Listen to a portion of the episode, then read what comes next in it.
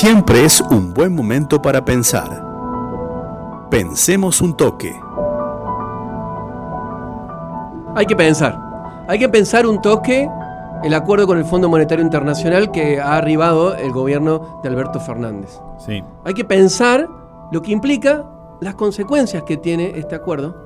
Eh, Escuchábamos a la entrevista, eh, al entrevistado Mario Sosa haciendo un análisis en la dinámica de lo que puede suceder con este acuerdo y lo que hubiera pasado si no se llegaba a un acuerdo, en su visión, que muchos la compartimos. Yo le he puesto un título a este primer, pensemos, un toque del año, de esta cuarta temporada de la economía despierta, Sí. que el título es el siguiente, con la nariz tapada. Bien. Y ya voy a explicar por qué. Ya me, me puedo imaginar. Te puedes imaginar. Bueno, ¿cómo llegamos? Me parece que es necesario pensar un toque cómo llegamos a este acuerdo. Una deuda enorme, imposible de pagar para la Argentina. 45 mil millones de dólares.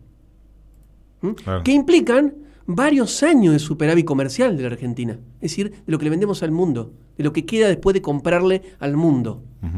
Que implicaba en el esquema de devolución tener que devolver este año 19 mil millones. Algo imposible. Claro. 19 mil millones de dólares. Algo imposible. Que no sabemos eh, a quién se le ocurrió semejante. Sí sabemos a quién, no sé por qué estoy diciendo semejante pavada. Eh, ya sabemos a quién se le ocurrió semejante deuda y semejante esquema de devolución y por qué se hizo. Algunos dicen que para sostener la campaña presidencial de Mauricio Macri. Yo creo que es mucho más allá de eso. Eso se hizo y el fondo sostuvo a Macri y prestó esa cantidad de plata para conducir los destinos de la Argentina, para tener incidencia en los destinos de la Argentina, la soberanía del país y para que no vuelva a ocurrir lo que ocurrió con Néstor Kirchner, Ah. que es sacarse de encima el fondo como hizo Néstor. Claro, porque digamos, ahí meto un, un paréntesis, ganase Macri o no ganase Macri, ya el fondo ya estaba asegurado Ya que dentro, gobernaba. Ya estaba dentro. Sí. ¿Bien? Eh, que co-gobernaba. Ya Claro, estaba dentro. claro. Bueno, llegamos con el Banco Central sin reservas, sin dólares. Esa es la realidad hoy del Banco Central. ¿sí? No tiene dólares. ¿eh? Ni siquiera para importar lo más elemental. Tiene que andar administrando los dólares para importar, por ejemplo, medicamentos, para importar cubiertas.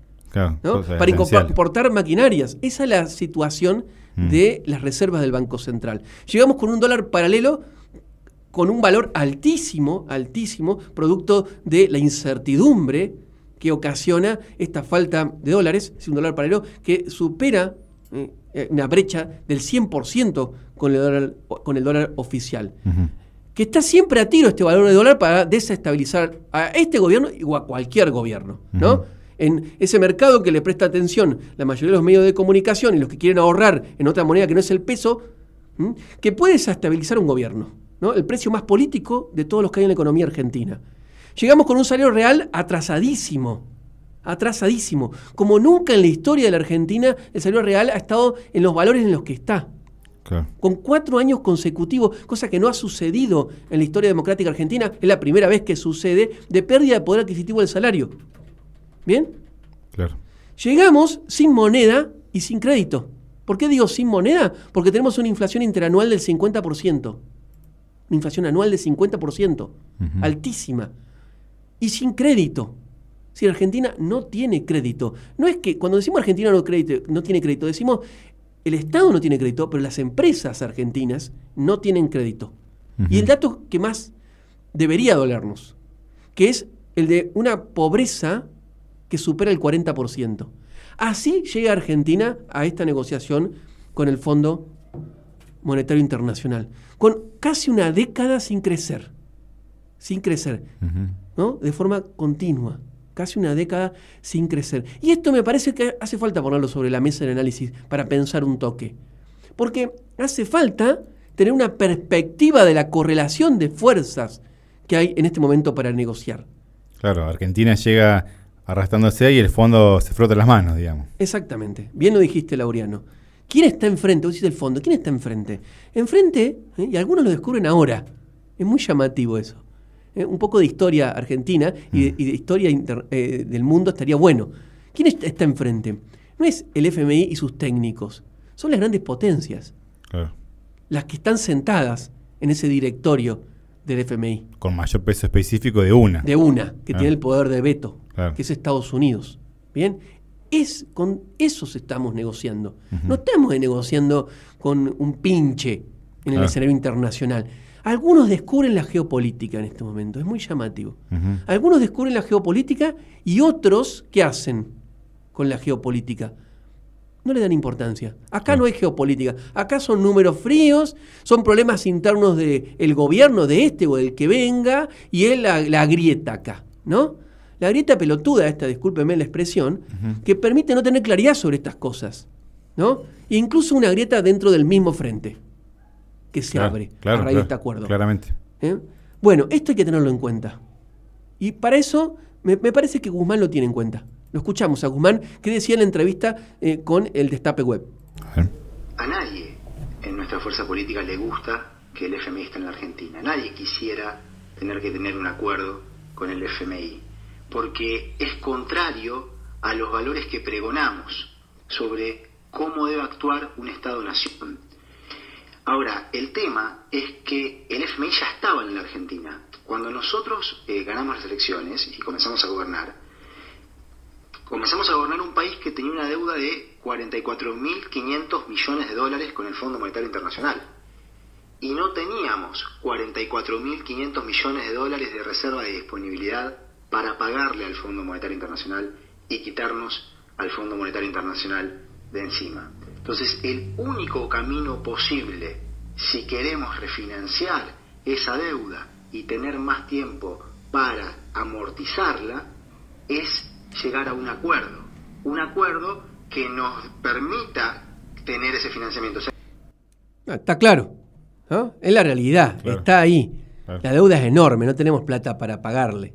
¿no? Entonces, en el camino de la negociación, en un tira y afloje, ¿eh? hay, hay que llegar a un acuerdo. Eso dice un poco Guzmán. Y a su vez le sumamos la guerra, Claro, sí, que sí. ahora se suma al análisis del contexto y la pandemia. No, no, Guzmán te compra 100 números de rifa y no sé, sale una letra en vez de un número. No, pega una. no pega ¿no? una. Eh, bueno, por más que le den vuelta, que le dé vuelta a Alberto Fernández, que le dé vuelta a Guzmán, esto es un ajuste.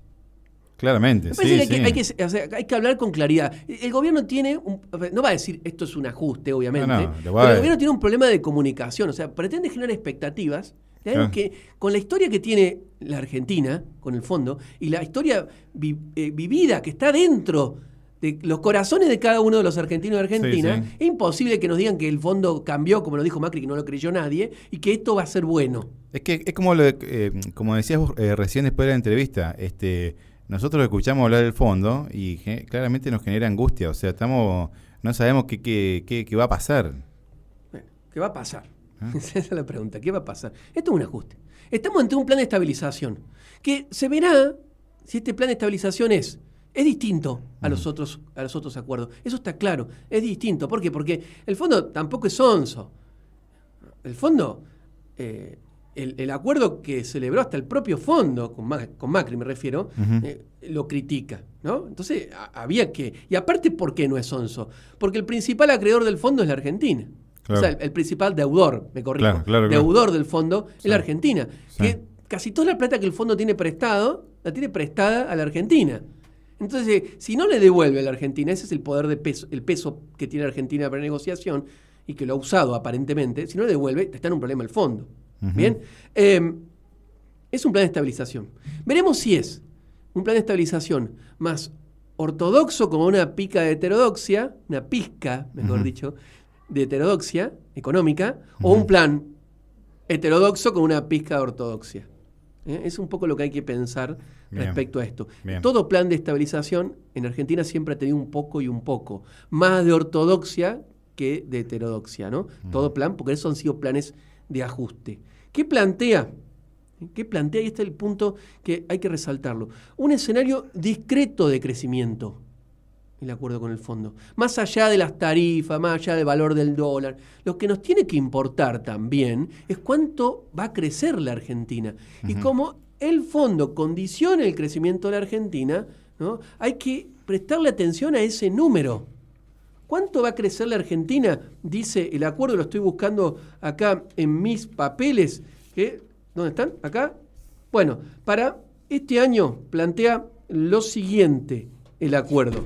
Lo encontré. Plantea un crecimiento de entre el 3,5 y el 4,5% del PBI. Un crecimiento del PBI. ¿Qué sería eso? ¿Razonable, discreto? Y venimos de crecer 10. Bien, claro. Para el año 2023, 2,5 y 3,5. Y para el año 2024, entre 2,5 y 3. Es decir, crecimientos muy discretos, crecimientos muy bajos, que, que va a tener como consecuencia esos crecimientos un achicamiento del mercado interno, una ganancia en el poder adquisitivo de los salarios muy discreta, una generación de empleo muy discreta si se cumplen estas pautas de crecimiento. Porque lo que se está privilegiando es la acumulación de reservas. Argentina cuando crece consume dólares. Claro. Y necesita reservas. Y, y necesita reservas para qué? Para pagar la deuda. Para repagar la deuda a partir del año 2026, que es cuando em, hay que empezar a devolver. Claro. Eh, yo pienso, a ver, eh, me parece que siempre y cuando podamos eh, ir resolviendo el tema de la pobreza, bueno, ahí está el punto.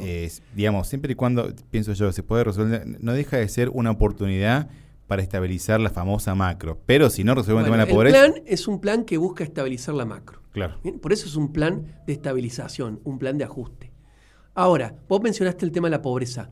Con ese crecimiento, la reducción de la pobreza no va a ser significativa. Claro. Con ese crecimiento, y a su vez le sumamos la pauta de inflación que tiene el plan del gobierno con el fondo.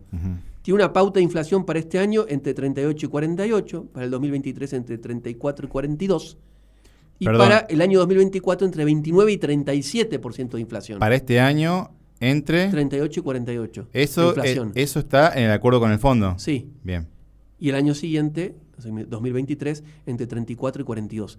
El acuerdo necesita necesita para mejorar los ingresos fiscales y reducir el déficit fiscal, que es el parámetro, uno de los parámetros que se han negociado eh, para llegar al equilibrio fiscal, es decir, déficit primario cero, necesita de una inflación alta, porque mejora los ingresos del Estado Nacional. Claro. Y me llama, me llama, la atención el número, una brecha muy grande entre 38 y 48, son 10 puntos. Y bueno, pero es lo que viene sucediendo entre los, pronósticos, ¿no? Eh, que se está lejos de las metas. El acuerdo plantea esta inflación alta, este déficit fiscal, y a su vez, y acá viene el punto más ortodoxo del acuerdo, que es una política monetaria bastante más restrictiva de la que le hubiera gustado arribar al gobierno. ¿no? Es el punto donde el fondo se salió con la suya. mientras este año el déficit fiscal está previsto que baje medio punto del PBI a 2,5%, la asistencia del Banco Central al gobierno puede ser solo del 1% del PBI. Lo otro hay que salir a buscar en los mercados de deuda. Para salir en los mercados de deuda a buscarlo, el gobierno va a tener que subir la tasa de interés. Ya lo ha hecho el Banco Central. Ha subido la tasa de interés de plazo fijo. Bien, para ser más tentador eh, salir a buscar deuda. Bien, que financien esa brecha que queda entre el financiamiento monetario. Este es el punto de mayor, para mí, de mayor eh, quita de grados de libertad la política económica. Claro. Que todo esto va a tener un golpe en los bolsillos, porque va a encarecer el financiamiento del consumo, va a encarecer el crédito de las empresas y después hay que sumarle los aumentos tarifarios. Por eso el crecimiento va a ser discreto. No va a cambiar demasiado la situación. Vamos a estabilizar la macro. La pregunta que se hace el gobierno es cuál es el costo político de esto. Porque esto golpea, va a golpear, ¿eh? va a golpear necesariamente a las clases medias. ¿eh? Va a golpear más a las clases medias. Eh, si la dinámica es esta, ¿no? Si la dinámica es esta. todo un tema. Claro, o sea, alcanzará este acuerdo que es el mal menor, según Guzmán, digo, para ganar las elecciones. Bueno, ahí está el tema en debate entre la cámpora y el, albertismo. ¿no? Esto no, eh, no pianta votos, esto, ¿no? Es en definitiva una gran pregunta en víspera de las elecciones. Ahora vamos más profundo. Mm. ¿Qué implica esto? Y es acá, yo creo que esto se pasa un poco por alto. Es más profundo y por qué hay un quiebre. O al menos es- está el, el- el quiebre y la disputa dentro del frente Sí. de todos. Porque este acuerdo es la base para un cambio en el patrón de desarrollo del país. Porque este acuerdo implica que se ha impuesto una parte de este frente de todos que estaba siendo muy cuestionada por el criminalismo de paladar negro. ¿Cuál es la visión de la economía que se ha impuesto? La visión de Culfas, el ministro de Desarrollo Productivo. Ajá. Que es una visión, por eso digo esto es más profundo, que es una visión de la economía desarrollista, estructuralista, que lo que busca es no tanto darle al consumo interno y al mercado interno ese keynesianismo que siempre históricamente ha practicado el peronismo. El peronismo es expansionista, es keynesiano en su concepción económica, no es desarrollista. Por eso algunos, Alberto Fernández y a Culfa, no lo sienten como propios. Claro, claro. ¿Qué busca esto? Estabilizar la macroeconomía y crecer por las exportaciones. Salir de la famosa restricción externa que tiene la Argentina, es decir, que se queda sin dólar en la Argentina, a través de qué? De las exportaciones de qué? De servicios de alta tecnología, ¿no? Contenido tecnológico. Por eso, ¿Qué sería eso, por ejemplo? la ciencia y la tecnología, el software, Bien. ¿no? Los satélites. ¿Tiene Argentina, digamos? Sí, tiene. Sí. Por eso eh, Guzmán hace referencia a que la inversión en ciencia y tecnología eh, no se tocó en el acuerdo, esa la va a manejar el gobierno. ¿Bien? O sea, tiene. ¿Y cuál es fe. el otro punto? Sí, El otro punto, la exportación de materias primas, Bueno. claves. claro. Y en diciembre tuvimos un- una noticia que es la exploración en el mar argentino para eh, extraer petróleo. Muy polémico también. Sí, sí. Claves. La minería, la minería y el petróleo dentro de esta visión desarrollista que se impone. El discurso de Alberto Fernández en la apertura de las sesiones del Congreso, el primero de marzo, fue un discurso desarrollista. Hizo hincapié en la exportación, en el agregado de valor para exportar. Ah. Fue un discurso que uno lo escucha a Culfas y era Culfas el que hablaba. ¿no? Un hombre muy cercano a Alberto Fernández, Culfa, y muy enfrentado a eh, la cámpora, muy Sí, enfrentado al kirchnerismo más de paladar negro. Claro. Pero qué, qué buen dato que tirás, qué buen dato. La verdad que no lo había pensado, es muy bueno. La verdad que sí, es así. Bueno, y son los modelos en tensión, las visiones económicas que están en tensión. Y le Claro. sumamos la tercera visión económica en tensión, es decir, el keynesianismo clásico del peronismo, Kisilov. El desarrollismo que es un intruso dentro del peronismo, el desarrollismo, no es, peroni- no es Claro. parte del peronismo, el desarrollismo. Y el tercer actor de la política económica en Argentina, ¿cuál es? No sé, ¿cuál? El sector neoliberal. Que no está presente. Que no está que no presente. está en el frente de todos, Claro. Que no está en el frente de todos, Por pero que va a tener que sentarse en su banca a decidir si vota a favor de este acuerdo o no. Laspina, que es el vicepresidente de la Comisión de Hacienda, que es por donde ingresa este proyecto, es el que está debajo de Carlos Heller, Laspina es un hombre del PRO de Santa Fe, decía lo siguiente respecto a lo que se conoció del acuerdo. Dijimos, así como está, nosotros no lo vamos a votar. Eh, primero por razones jurídicas. No es lo que dice la ley aprobar el memorándum de entendimiento, que eso es la política económica que firmó Pese con Guzmán. Segundo, por razones políticas. Nosotros, si votamos ese memorándum, estaríamos avalando la política económica de este programa, que es prolongar dos años el corazón de la política kirchnerista. Y queremos dar el debate y advertirle a la sociedad que este programa, tal como está, es muy malo, no resuelve ningún problema y genera una bomba de tiempo a futuro. Ah, pero esto es una caradura. Bueno, una caradurez. Pero ¿qué está diciendo la espina? Es muy caradura, ¿no? Sí. Pero ¿qué está diciendo en Sí. definitiva? Por eso digo, es la otra visión Mm. económica en la Argentina en disputa. Está diciendo la espina que le falta ajuste. Claro. Eso es lo que está diciendo la espina. Claro. Que ellos, para ellos el programa era el que celebraron ellos. Claro. Que planteaba un déficit cero en el primer año, eh, la- el congelar la base monetaria, ajuste tarifario del 3000%. Le falta ajuste, nos están tirando el problema a nosotros. Ojo, porque están diciendo, nosotros vamos a disputar las elecciones y vamos a ganar. Claro. O sea que, eh, digamos, y, y- y no mirando de acá a un año y medio que son las elecciones, Sí. mirando acá a, a una semana, dos semanas, no sé bien cuándo se votará, pero digamos, el acuerdo puede caerse porque por un lado lo votan en contra porque les parece que ajusta y por otro lo votan en contra porque les parece que ajusta poco, digamos. Bueno, ahí está el tema. Acá viene la encrucijada del PRO. Que por más que se haya levantado y toda esta, Sí, esta sí. pantomina que hicieron, se hayan levantado de las sesiones ordinarias de la, de la Asamblea Legislativa, ¿cuál es la encrucijada del PRO? Que el PRO responde a los intereses de las empresas amigas. Responde a los intereses del poder económico. Mm, Y los intereses del poder económico, si no sale este acuerdo, van a estar muy lesionados. Porque este acuerdo beneficia al sector exportador, no a las empresas del mercado interno, no a las pymes. Este acuerdo beneficia al sector que va a exportar más. claro. ¿eh? Dólar competitivo, salarios O sea, vos, vos mediocres. decís que lo de- vos- vos, digamos, una Van a tener que votar a favor. Diputados, porque sí. el gobierno ya se ha reunido con distintas empresas y les ha planteado el acuerdo las empresas van a levantar el teléfono. Yo no creo que el PRO, en este caso, se suicide. Ya van a agachar la cabeza y van a Y van responder a, su patrón.